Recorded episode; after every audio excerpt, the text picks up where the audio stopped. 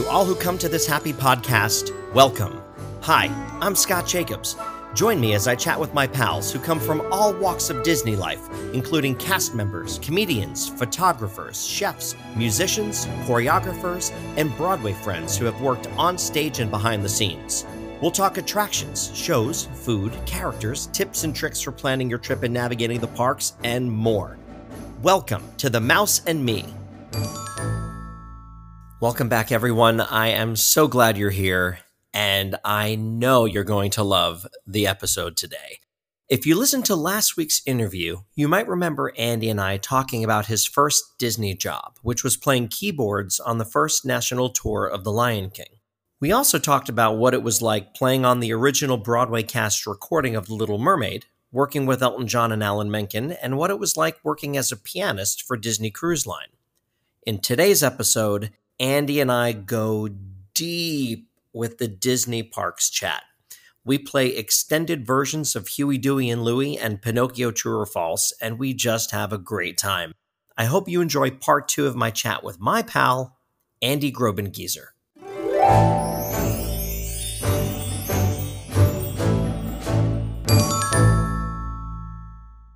So, what's the best personal and professional advice you've received?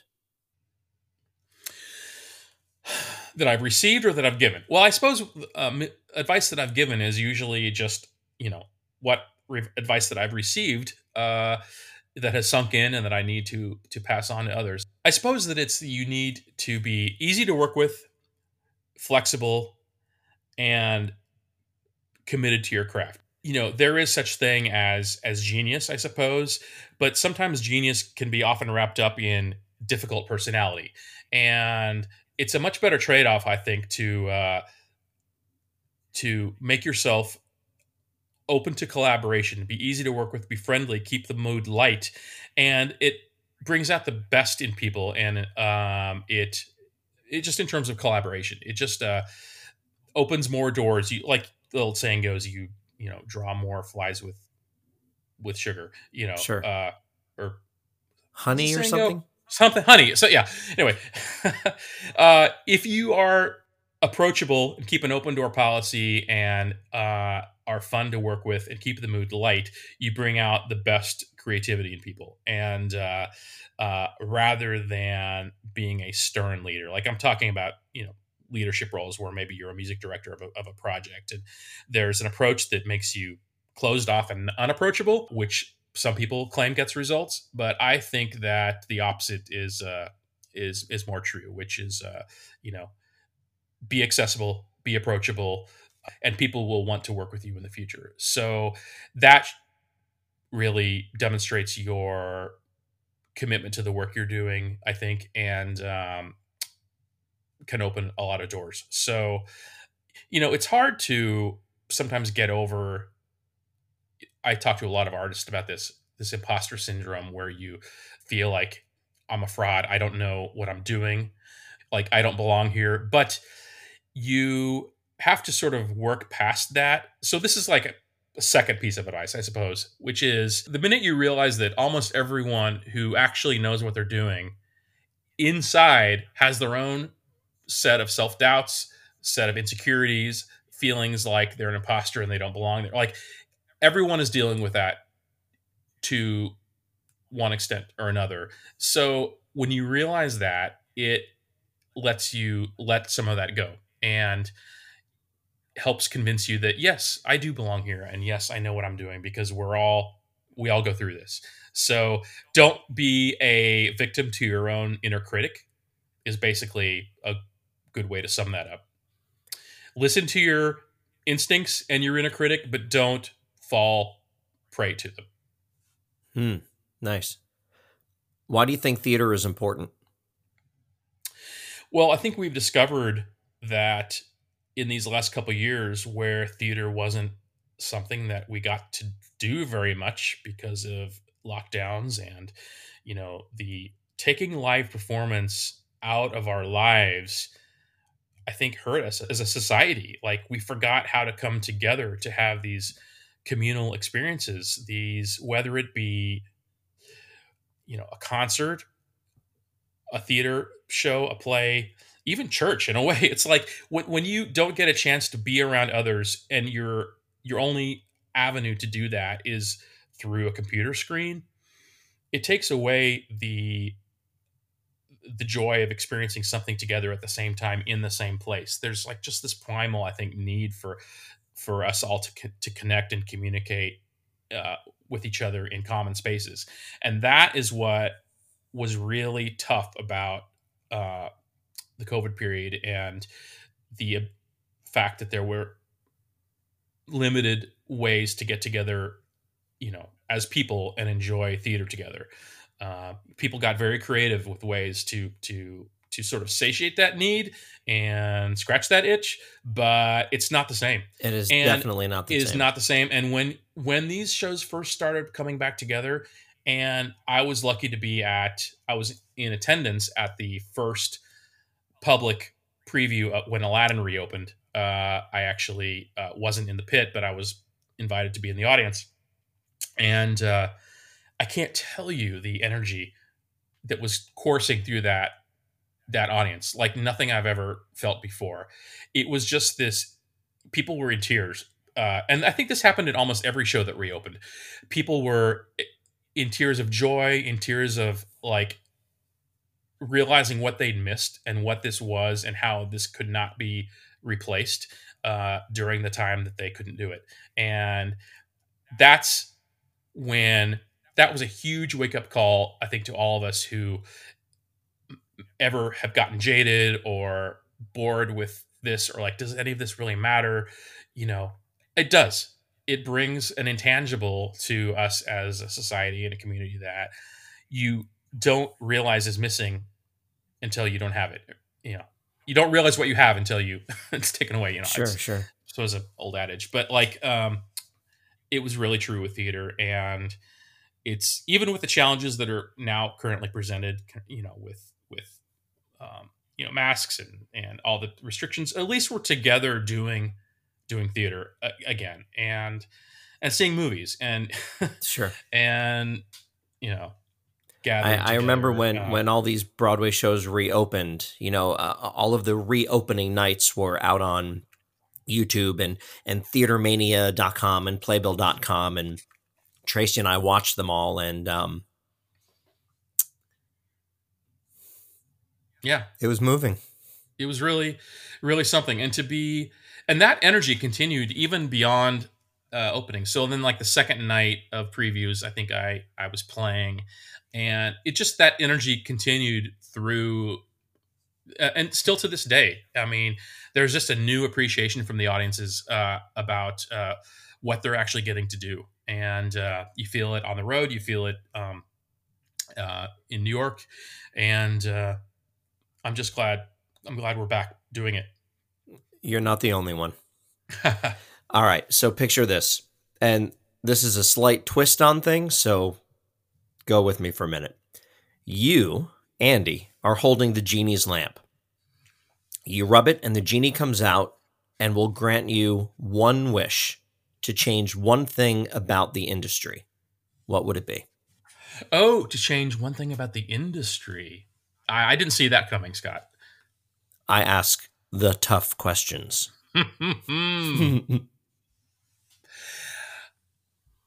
okay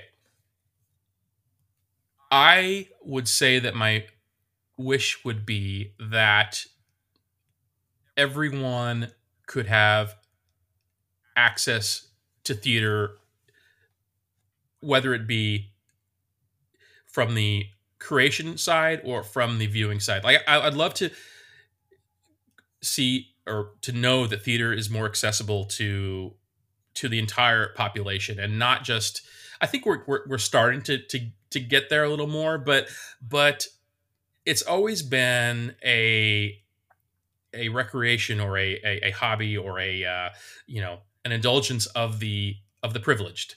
And uh, theater's expensive theater is often enjoyed by you know the upper class or created by you know members of the upper class or members of certain communities and there has been a lot of exclusion in theater both from the creation of it and from the uh, experience of it and i I suppose I'd wish for. I don't have the answer to this, but a, a wish for what theater can bring to you know to connect performers and and and audiences together. I wish for everyone to have that experience, regardless of where they are, what their economic status is, whatever barriers they may be facing in society. Um, that would be a wish because it is life enriching. It enriches uh, your day to day in the same way music does, you know. And when music and theater are combined, it's even better. Nice. You've been to a lot of Disney parks. You are a lucky, lucky man. I've been to to a few. You know, uh, I I I I am lucky. Yeah. You're in Tokyo, right? I did get to Tokyo. That's the only overseas park that I've been to. Uh, but but well, I went to both Disneyland and DisneySea there. Um, and I was so jet lagged that whole trip. I mean, it was amazing. I remember so much, but I actually would have to go back and look at my photos to remember all the stuff because we hit it hard.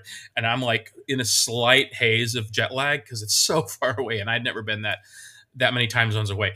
But did uh, you travel just to go to those parks, or you were just going to the country and you hit those parks while you were there? Well, that was a big part of planning the trip. I planned the trip with with two friends, and uh, we're like, you know, one of the first things we said we're doing while while we are there for eight days was uh, definitely a day at Disneyland and a day at DisneySea. Like building, you know, let's schedule those, and then we'll build the rest of uh, our Tokyo visit around that. And uh, that was uh, that was great. Boy, they love it over there, and it's so it's so funny because Magic Kingdom. It's like if you've ever been to both Disneyland and Disney World, here you see how you get the same vibe, but in slightly different you know, it's the same, but it's different because you see many of the same. You know, the castle looks different. Oh, and, sure, yeah. And yep, yep. Disneyland is more compressed, and uh, but yet there's a little more history to to it. So, and and you, and you in Tokyo, you're getting all that too. You get that exact same vibe, but in such a different cultural context. Uh, but yet that that underlying joy that you get that you know I've gotten since childhood by walking down Main Street. You know, you get that at Tokyo Disneyland as well. And then DisneySea was a completely other thing. I was not ready for how interesting and different that was. So cool. What, was the best part of each of those parks? Um, at DisneySea, they had this whole like almost like volcanic um, sort of centerpiece to the. There's this area that's sort of like uh, Jules Verne, Twenty Thousand Leagues, like journey. I don't know, uh, very steampunk mm-hmm. kind of. Um, vibe and the attraction that's built into that was uh, was was amazing. They also had this great Winnie the Pooh attraction over there. Oh, not at Disney. That was at Disneyland. Excuse me.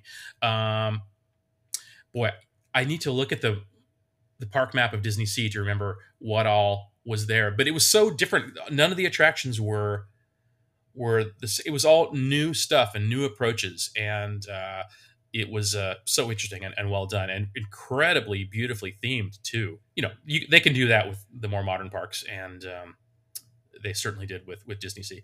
So yeah, both of those parks were were a highlight. And then I've been to many of the, you know, basically all the the U.S. parks as well. So, uh, what does a perfect park day look like for you? These days, it's different than what it would be when I was a kid because I could go on spinning rides and the teacups or whatever like as many times, you know, uh, I if I could ride those all day when I was a kid, I would.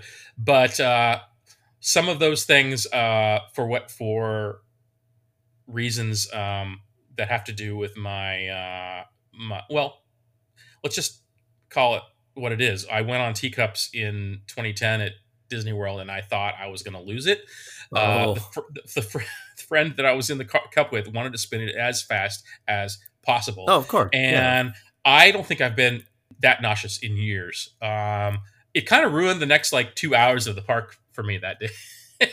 but uh, anyway, so a, a, perfect day now. You know, I've really gravitated towards these incredible dark rides and the way they've brought such technology and theming and beautiful sound and visual design into some of these um, these in, in, you know interior dark rides, like you know, Rise of the Resistance or um, uh, you know I can't wait to check out the new Guardians coaster at Epcot. Oh, like, I know, I know. Uh, when you can surround all your senses with um, with with stuff, I uh, with that kind of input, I I love that stuff. And uh, these newer these new attractions are really what I focus on now. Like I try to, if I get to a park uh, these days, I try to basically make my focus be. And now you know it's totally different now with the, with the genie plus and like getting your reservations for some of Sure. these Yep. the, the top tier attractions just because everybody wants to go and everybody wants to check them out like i'll build my day around one or two of those that, that are new that i've never done before and then if i have time i'll uh,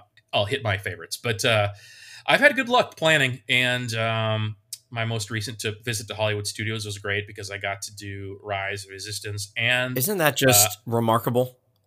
yeah. Oh, so so stunning. Uh, actually, that was two visits ago uh, that I got to, on the, and it was it had just opened and everything worked perfectly, just like it's supposed to. Like Nice. people have stories of something being part of the ride not working the same. You know, there's just a lot to maintain and coordinate there, but it worked perfectly for us. And that same day.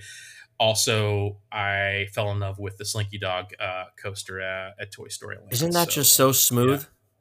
so great? Like the, the the bunny hills at the very end. I've never been Yeah. on a smoother ride.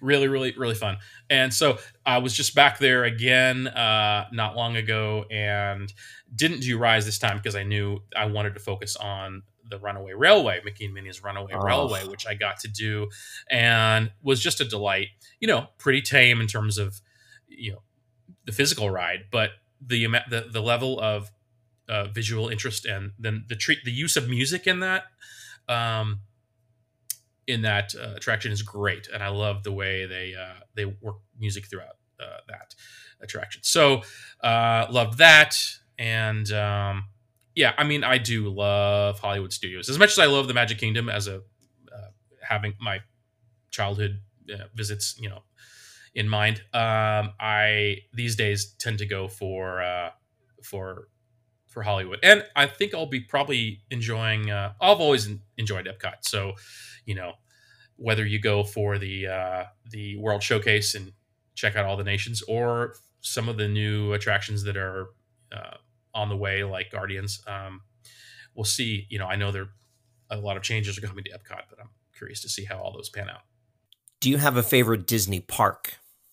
Uh, I would say my favorite park would be. I would say it has to be uh, Hollywood Studios, uh, strictly because I mean I am the biggest nerd of all, and I absolutely am floored by what they've achieved at Galaxy's Edge Nice. Um, yep. just because of what it means to me and like the age that I am and having grown up as a Star Wars kid. Um, and then, you know, they've done so much other great stuff there. They've got just between the Aerosmith Rock and Roller Coaster and and what they've done at Toy Story Land and um, of course Tower of Terror. I mean, and with and now with the addition of Mickey and Minnie's Runaway Railway, there's just so much there that everybody in your group is happy when you go to Hollywood Studios Yep. For you sure. can please you can please everyone so i would say that's my favorite park i wouldn't you know i would say that there's more magic at the magic kingdom but uh in terms of what it means to me as a you know lifelong you know fan of disney who started going to the parks uh, when he was a kid but um and then in terms of park that i think has the most potential i think Ep- as they re sort of invent epcot for you know the next however many years, uh, I think it has great potential to uh, to become a favorite again Sure. for Sure. reasons beyond just the the World Showcase. So, Andy, we've been talking a lot about how you got started in the music industry, your inspirations, your work on Elton John and Alan Menken projects, your connections to the Walt Disney Company. I think it's time to switch gears and play a few games. What do you think? Uh, games that sounds like fun. You don't have to twist my arm to play some games.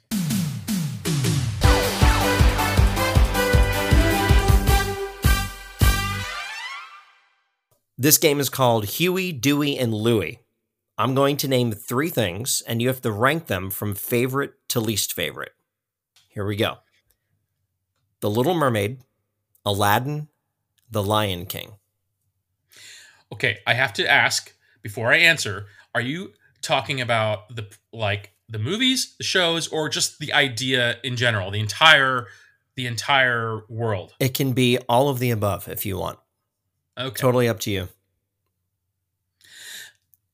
I'm going to put The Lion King first. Because of what it means to me uh in you know the show what the show means to me and my career and what it's done for my career. And also the fact that it's just what a um, touching and moving story that was you know brought to life in the 90s with the animated film. So it's just on a whole other level. Lion king absolutely. Okay. secondly uh i think that aladdin would go second because as a you know a when i was in high school and college i kind of fell out of being on top of what was going on with disney. And even when the little mermaid came out i was uh still in in college. And i wasn't i was kind of aware of it but but vaguely. But by the time aladdin came out i think i went to the movies to see it. And i was like oh wow. This is what the modern age of disney movies animated movies can be. And uh, and it was my first time really understanding what a songwriter like Alan Menken could you know could bring to the table, and uh, and ex- being exposed to uh, to him as a as a as a writer, and that new kind of era in animation. So, and the fact that I've been very closely tied to Aladdin New York here on Broadway, uh, I put that second, and then no diss against Little Mermaid. I'm just by process of elimination. Sure, I have to sure. that third. and I, and the tough thing about Huey, Dewey, and Louie is you you can love all three. You know, it's not like oh I hate this one, so that's at the end. Like you can love all three. Yeah, yeah. That's a good question though. It's a good. Uh, those are tough to to rank. I I know, I know. All right, the next one: SpongeBob SquarePants, Ghost the Musical, Groundhog Day. Okay, now we're definitely talking about musicals. So I'm going to put. Uh, I can only speak f- from my experiences with the show. I was not a SpongeBob like watcher. I it's hilarious when I catch the cartoon or whatever. I remember my niece was super into it, but uh, you know, I'm not a huge or wasn't really a SpongeBob fan until I started um, substituting uh, on the Broadway production, which was a you know very inventive take on on SpongeBob. Uh, so my uh, what were the other choices? Go- Ghost uh, and Groundhog Day. Okay, so mm, so neither Groundhog Day nor Ghost were long runners on Broadway, but they were very special experiences for me because of the, the team of musicians and uh, creative team that I got to work with, which was the same on both shows. Uh, I'm just going to have to say that this is going to shock people. This is going to shock people, but I'm going to put Ghost the musical at the top of that list because it was uh, my first time with this particular group of creative uh, people. First time uh, working with this director and the musical director, and I was sitting in the pit with this enormous rig of keyboards and computers, and I was responsible for so much in the show. We had all these crazy video projections and ma- magic effects and illusions that were all sort of tied into what I was having to operate from the computer while I played. It was such a neat job for me that I have to put that first because I had such a great time and it was too short lived. Uh, I would put uh, I would put Groundhog Day next, um, and I would put uh, SpongeBob at the end, even though that was a blast. It's SpongeBob. That show was as for me personally, it was a surprise hit. I had never seen the cartoons, and Yeah. I went and saw the show on a friend's recommendation, and I was blown away. And then Tracy and I, Tracy had seen it on her own. I saw it on my own, and then we're like, we have to take the kids. And Tracy didn't see the cartoons either, and our kids hadn't seen the cartoons. We're like, well, if we got it and we loved it, the kids are going to love it. And we took them, and it was just amazing. And actually, that's the night that we met Rob Taylor, and you connected us with Rob. Oh right, yeah. Rob played in the orchestra there, Yeah. and uh, known him for a while. We used to tour with, uh, together on The Lion King years ago, so the connections are, you know, it is a small world, isn't it? It, it is, A- and and uh, we're actually good friends uh, to this day. He he gave me his advice and opinions on the name for the podcast, The Mouse and Me, and he's the reason why I picked that name. It's a winner. Oh, thank you. Okay. Oh, uh, incidentally, when you think of Groundhog Day, do you have PTSD, like thinking back to like your time on the teacups because of all the spinning on the stage? Oh, what's funny because they even so the show was successful in in the West End of London before they brought it over here, and the they there was a scene where um they are in in in London. They were just uh, the lead character and his love interest were just skating through the park like on a winter day. Uh, um, this is late in Act Two. We don't really know she's going to be a love interest until you know. Anyway, it, it kind you of just ruined it for evolves to that point, but yeah, right. uh, so, but in that song, which was um, which was her song, uh, uh, late in Act Two, uh, they were just skating uh, around the park, and they kind of used the turntable for that. But in New York, they were like, "Oh, let's do even more. Let's use the little turntables inside the turntables to put te- like literally carnival rides on them to emulate like that they were like a carnival or something like that. So there were three like teacup style rides spinning on on stage while the while the entire circle spun, spun. And it's just so funny that you mentioned that because that's exactly you I don't think I- at every performance. exactly exactly. uh, so luckily I didn't have to ride those because that wouldn't have been for me. So bless those actors who had to spin around and sing songs. All right. Next for Huey, Dewey, and Louie. For composing, the key of E, B flat major, A minor. Mm. Okay. The key of I'm going to say B flat. It just feels good uh, on a piano. Uh, it's jazzy. It it it's hard to describe, but like guitarist, a guitarist would say E because it's tuned that way, and it's, you play a lot in sharp keys. E is a sharp that has a lot of sharps in it. You use E's and A's and D's and G's and whatever. Um, those keys don't feel as good on piano. The flat keys feel uh, better on piano. So uh, I would gravitate towards uh, towards B flat.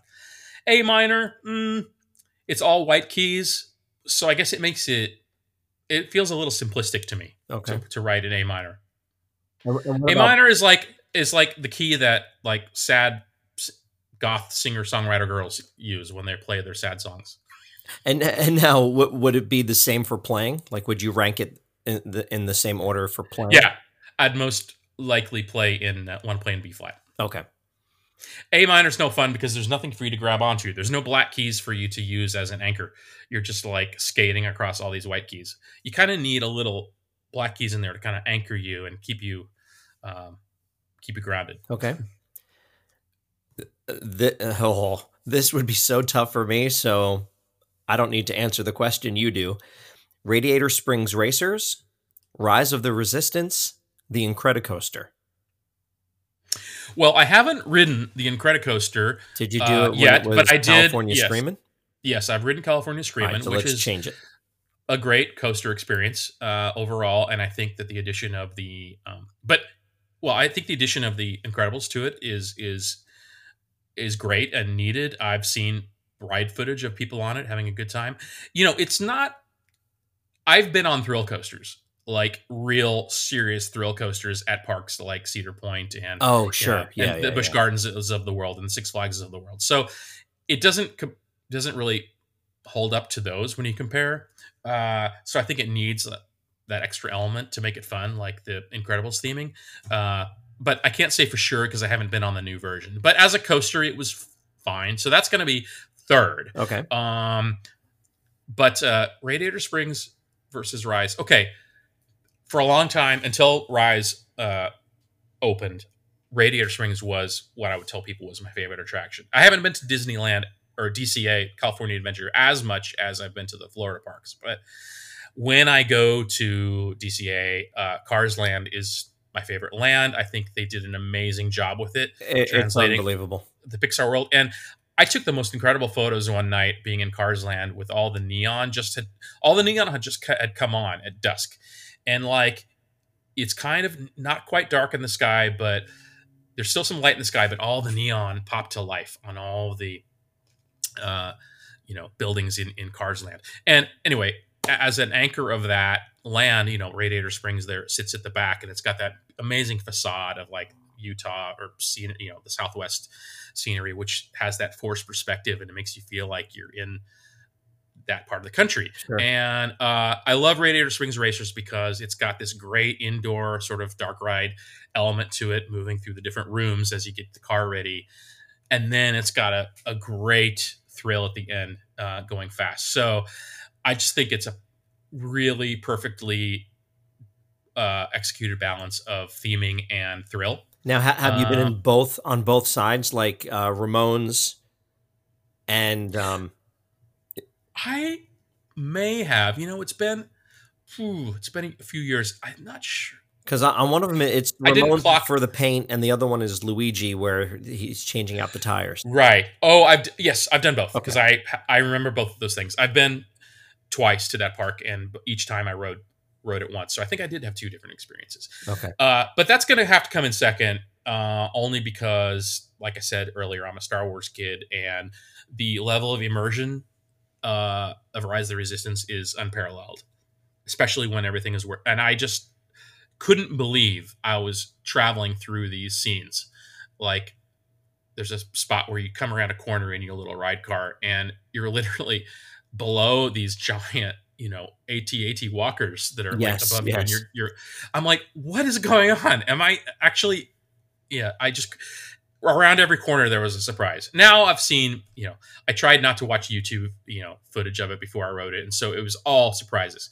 You know, now having ridden it a couple times and having watched videos of other people riding it, you know, that initial um, sense of magic and surprise is, you know, not going to be as strong. But sure. I just think it's yeah, that goes to the top. Okay, churros, Dole Whip, Mickey Pretzel. Okay, churros first because I love sugar more than life itself. I hear you. I just cinnamon and sugar and chewy dough. I mean, you can't beat it. Okay, That's absolutely number one. Pretzel is going to go in the number two slot. I love a good pretzel okay. with chunky salt on it. Uh, I haven't. I don't know if I've had a Mickey pretzel. Now, describe that to me. What? It's a pretzel in the shape of Mickey Mouse. Yeah. Okay. Well, that makes sense. Just I haven't. So I haven't. I have to confess, I haven't had a Mickey pretzel, but okay, the idea of a chewy pretzel with salt on it in the shape of Mickey Mouse just makes my mouth water. Okay. So definitely second. I have to put Dole Whip third. I like the idea of it, but I actually found that I wasn't into the actual thing once I had it in my mouth. I I love ice cream. I love the flavor of pineapple. I love pineapple juice. Uh, it's refreshing, I suppose, but it didn't quite come together for me the way I was hoping. okay. Fair. It was fine. It was fine, but I, you know, I'd rather have like lemon ice or something. If I'm gonna Mm. have fruity, icy thing, you know, Y- I don't know. You can get that in the parks. I think you can. Uh, I forget who uh, Minute Maid. I, I I forget the brand that makes it, but you you can Yeah. get one of those ices. I think if, I, if, if I'm gonna have something so, super cold and like soft like that, I I'd either want something icy or something like true soft serve. Gotcha. Okay.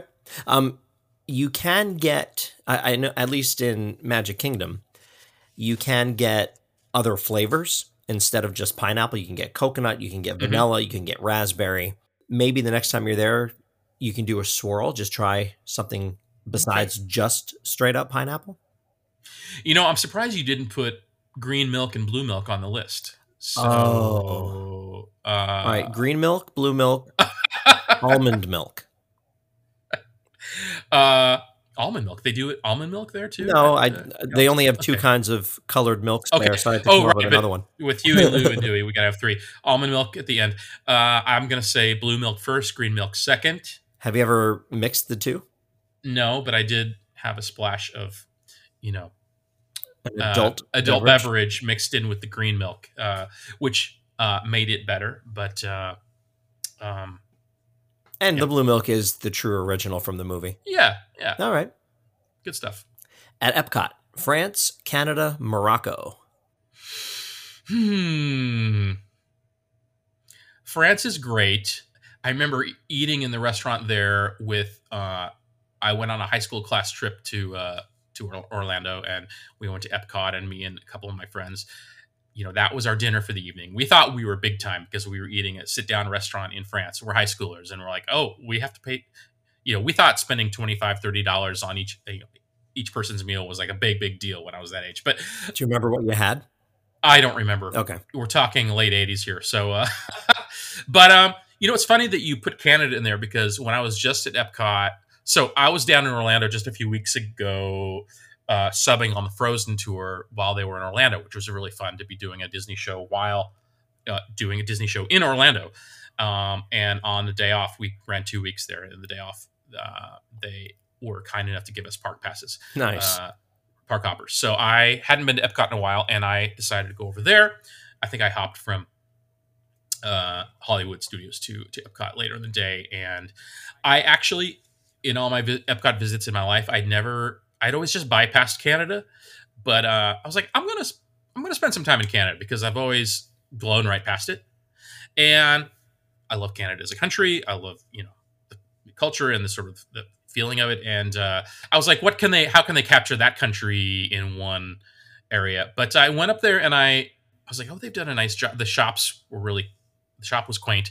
And then I went down into the they had like a, a 360. Yes, 360. Isn't that a great And- movie? And I was totally I loved it. It was so well done and immersive. And I love anything like that's I, I love things that are in the round like that.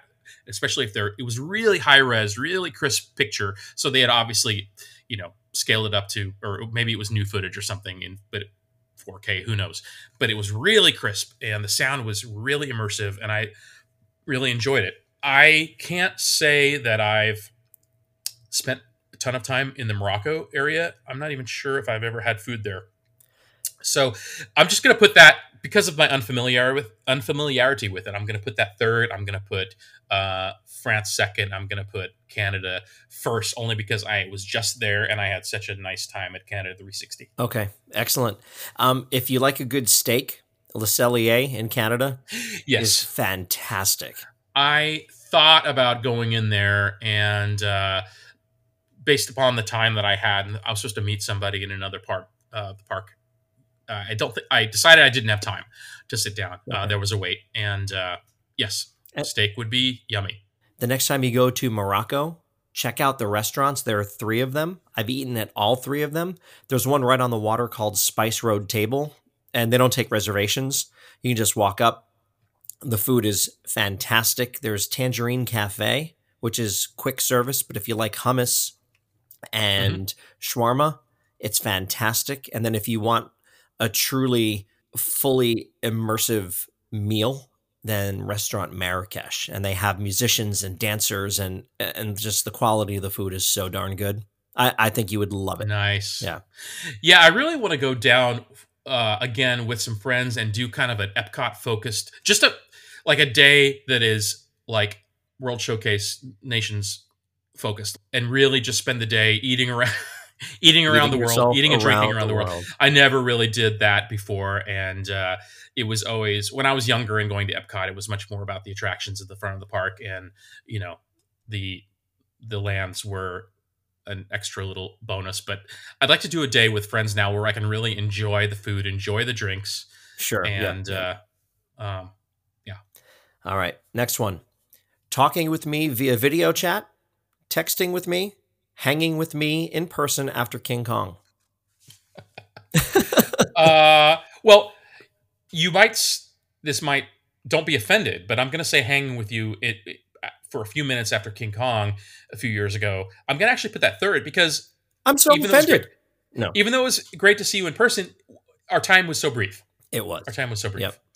Um, so just because I didn't get enough time with Scott Jacobs, that's going to go in third.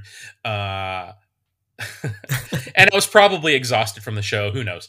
Uh, I probably wasn't good company that day. But uh, No, I, Uh, I, I- I wish we had more time. I mean, Yeah, we, yeah. we did chat for a bit, and I know you had to Yeah, catch yeah, the train home. yeah.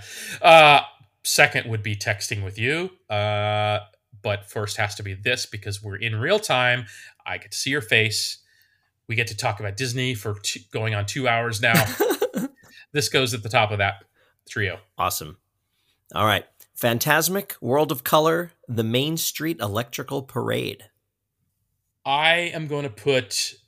I have to put uh, Main Street Electrical Parade at the top uh, because it blew my mind as a kid. Mm-hmm. Um, I can just still hear that electronic kind of music, that sort of like what they considered modern synthesizer Yes, music yes. back in the seventies. Uh, if you listen that- to my first trailer for The Mouse and Me, Yes, it's that yes. music. Yes, because so the, the reason why you know Disney is so specific with everything they make very deliberate choices I made that choice because that was that's the very first memory that I have of Disney was seeing that parade so I'm like okay that has to be the very first thing you hear for the podcast Yeah, perfect. Uh, and that's why it has to go first on on this list too. Um, I'm gonna put Fantasmic second, uh, and I'm going to put. Uh, I never saw color. we saw some of it it, it, it was tough for us to see just because of of we, we got there late so yeah. I will say though, uh, harkening back to something we talked about before, my recordings of uh, well, we didn't record this one, but one of the tunes on the concert that I did, uh, the reworked concert, uh, was an arrangement of. We opened the concert with uh, "Wonderful World of Color," uh, and I was happy with the arrangement I did on that. So um, uh, that's just for the song alone. The World of Color is uh, special. Cool. Festival of the Lion King, Finding Nemo the musical, Beauty and the Beast live on stage. Hmm. I'm gonna put Nemo first because they did such a great job with um, the puppetry and the lighting, and um, a lot of talented people and friends of mine actually have have worked on that in various capacities, both on stage and uh, in stage management and such. Uh, and I think that's a real winner. You know, they're Um, reopening that uh, a, newer version of it this summer. Mm-hmm. Oh, okay. All right. Yeah, I think I heard something about that. Uh, that's great. Uh, what was the the other two were Beauty and the Beast live on stage, and the the first one was Festival of the Lion King. Oh, um, hmm. Well, I have to confess to not having seen Beauty and the Beast live on stage. Okay. Um, I'm gonna probably put that. Okay, so I was starting with number one here, which was Nemo. I'm gonna put Festival of the Lion King second because I think Animal Kingdom is a uh, an amazing park, and especially the Africa section. And even though I worked on, you know, we call it the real Lion King, which was the uh, theatrical, you know, uh, version. But what the Festival of the Lion King did so well was bring the movie to life in a live way uh, that isn't the same in any way as the New York, like you know, the puppetry Julie Taymor version. They did a great job bringing the flavor of the movie, but into a live celebration, and so I think that works really well. My least favorite thing is a sort of condensed version of a a show that doesn't bring anything new to the table, and that's kind of what Beauty and the Beast uh, probably seems like it would be Mhm. if I'd seen it. Uh, is probably like that, and nothing wrong with that. It's very entertaining, but to condense it down into a you know a short uh, shortened plot, like you know. Uh, it's just maybe not my cup of tea as much as something more unique like festival or uh, yeah. Okay. Monorail, ferry, Walt Disney World Railroad. Mm, monorail, monorail, monorail, monorail, Mm-hmm. as they sang in the Simpsons episode. Uh, yeah, it's iconic, Mm-hmm. iconic. Just I remember that from childhood and Did you ever sit in the very front?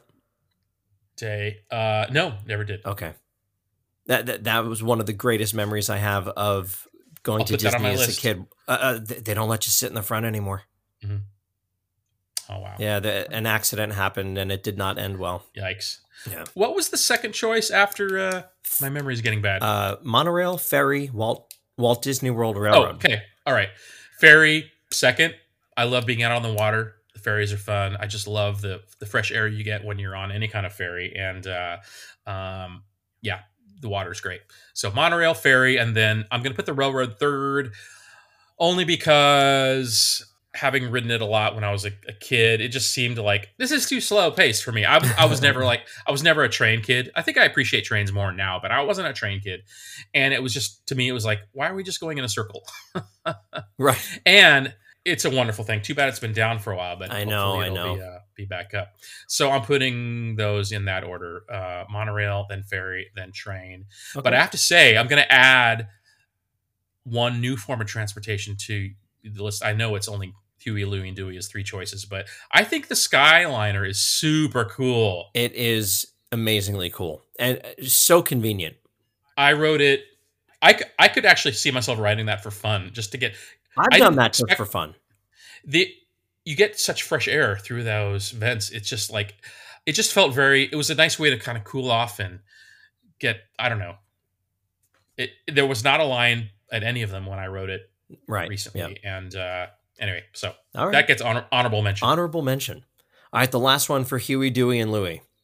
Tokyo Disneyland, Disneyland Park in Anaheim, Magic Kingdom. Tokyo Disneyland.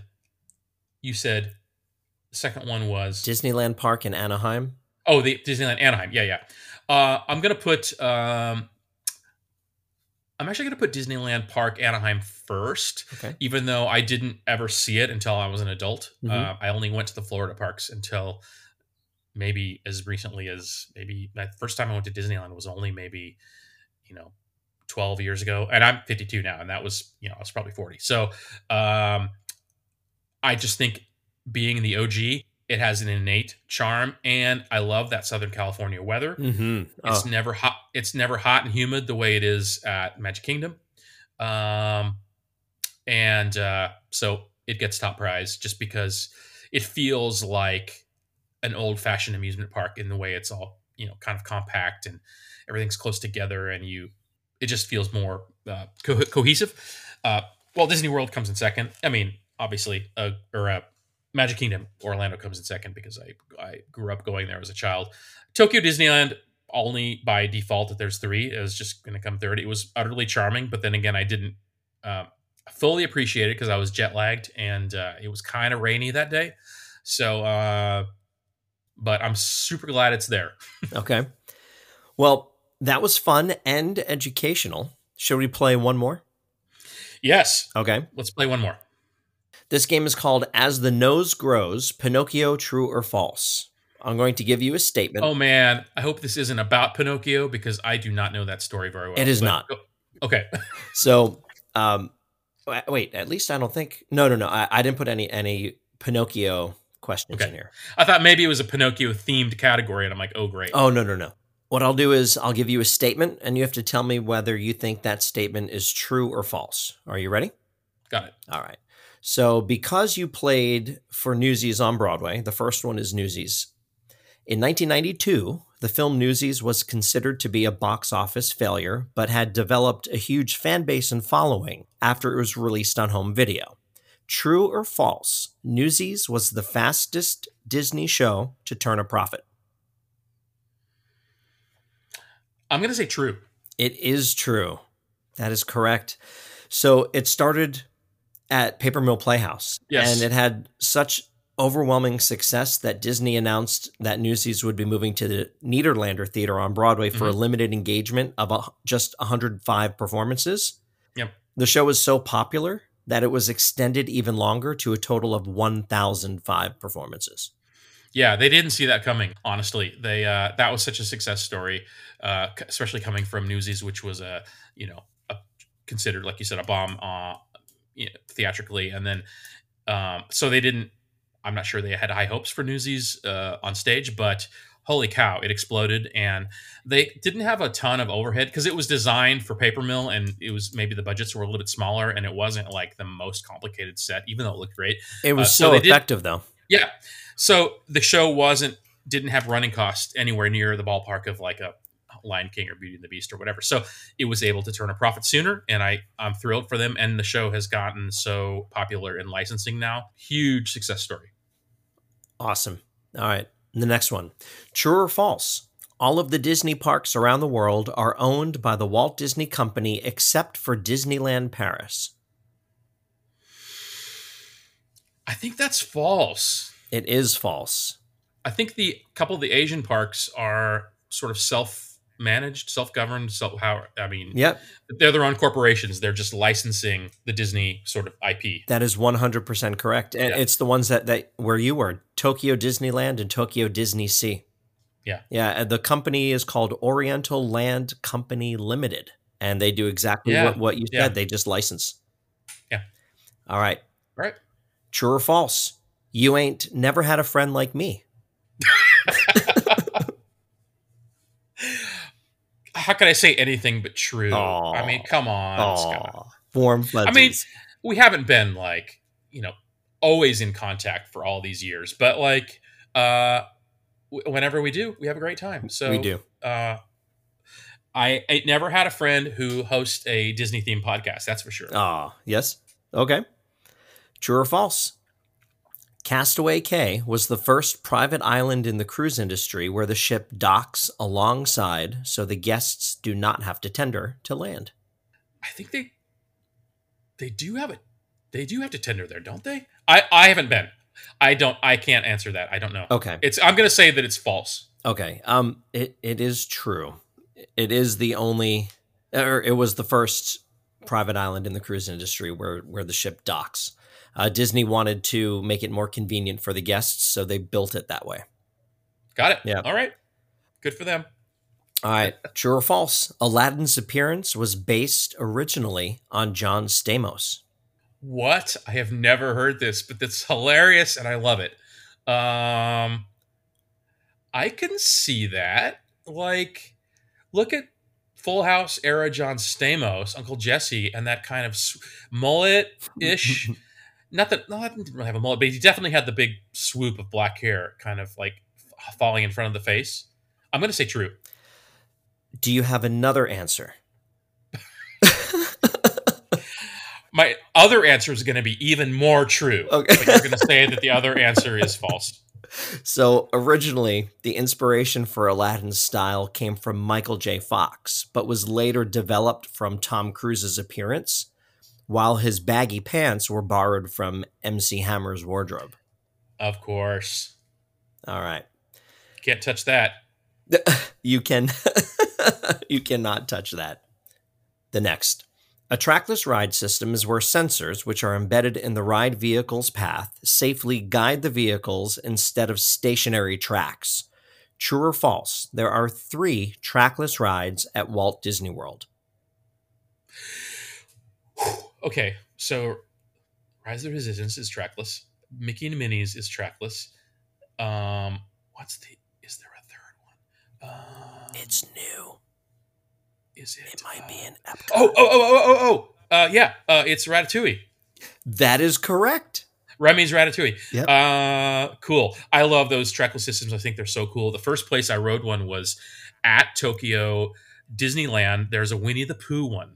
Um, Pooh's Hunny Hunt. Pooh's, yeah, and that's the first time I'd ever been on a sort of trackless system, and I couldn't believe how it moved you around in these rooms so so smoothly. And there was even one effect where that made the the car bounce up and down. It was hilarious. Uh, that was actually the very first Disney created trackless ride system. Was that one Love in it. Tokyo Disneyland? Uh, the next one was Mystic Manor at Hong Kong Disneyland, and then the next one after that was Remy's Ratatouille Adventure in Paris. Got it. All right, last one: six acres, two hundred million dollars to build. 40 miles per hour. True or false? This attraction is it's a small world. True. And you said you said Small World. I did. That is definitely false. You would be surprised, but uh, no, yes, that is correct. It is false. Can you imagine being on sailing through that thing at 40 miles an hour? oh my gosh. Wow. Okay. It's like you're on a jet ski. Andy, thank you for playing Huey, Dewey, and Louie. And as the nose grows, Pinocchio True or False. That was just a lot of fun. That I that was a great great time. So thank you so much.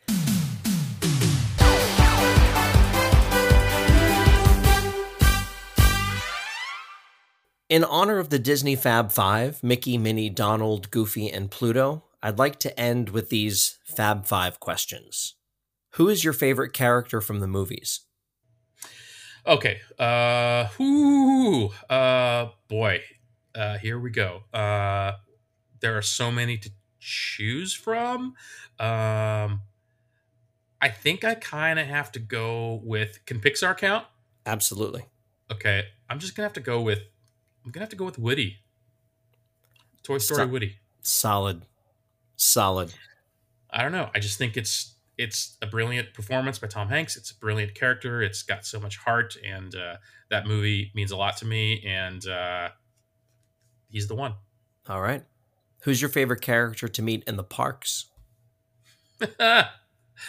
uh, usually I go running when the characters come. Uh, no. Um, well, uh, I, I've only really had one fun interaction with a character. I, I tend to watch, you know, kids interact with with the costume characters. But again, I'm going to go slightly off theme, but I'm going to go with in Galaxy's Edge. Uh, my interaction with a stormtrooper uh, were fun. Cool. Yeah, it, they can be a lot of fun. So stormtrooper, yeah. Okay. So If you can ask any character a question, who would you ask and what would you ask? Oh my gosh.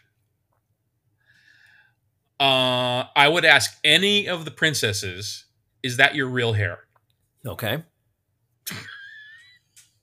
And I know the answer is probably going to be, be no, but who knows? They might let them use their real hair.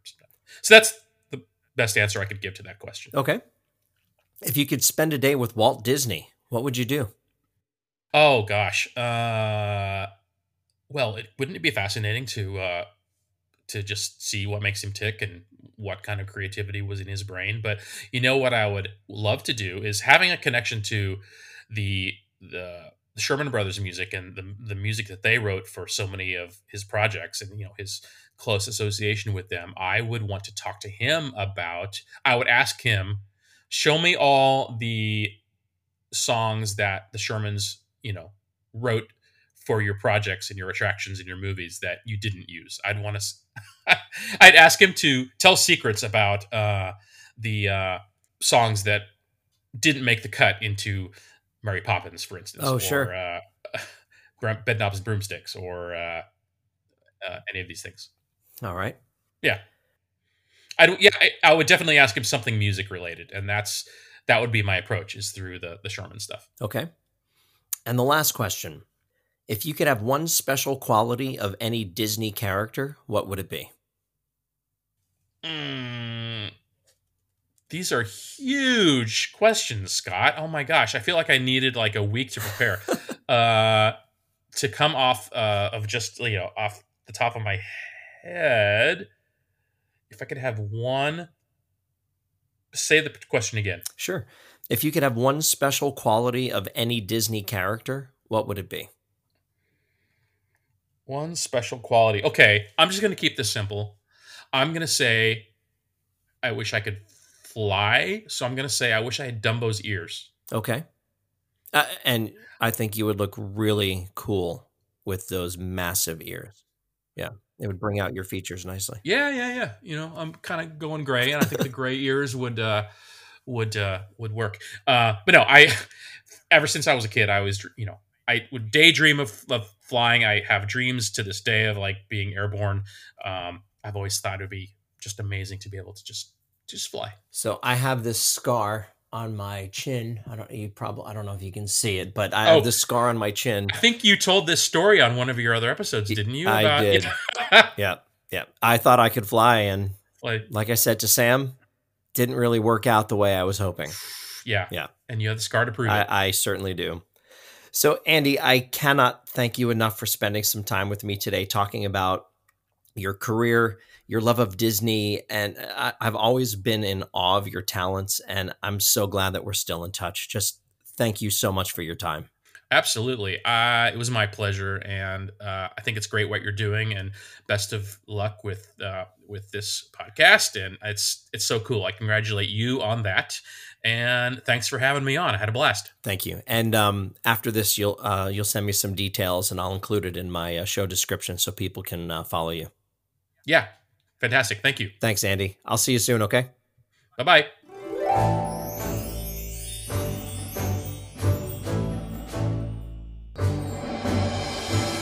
Wasn't that great? Andy was such a fun guest, and talking with him about all things Disney was a blast. He's such a great guy, and man, was that fun! You all know the drill. Subscribe, leave a review, and tell all of your friends about The Mouse and Me, but only if you liked what you've heard. Otherwise, be sure to tell all of your enemies. Follow me on the socials by searching The Mouse and Me. You can also email me at themouseandmepodcast at gmail.com. Thanks for listening, everyone. See you real soon.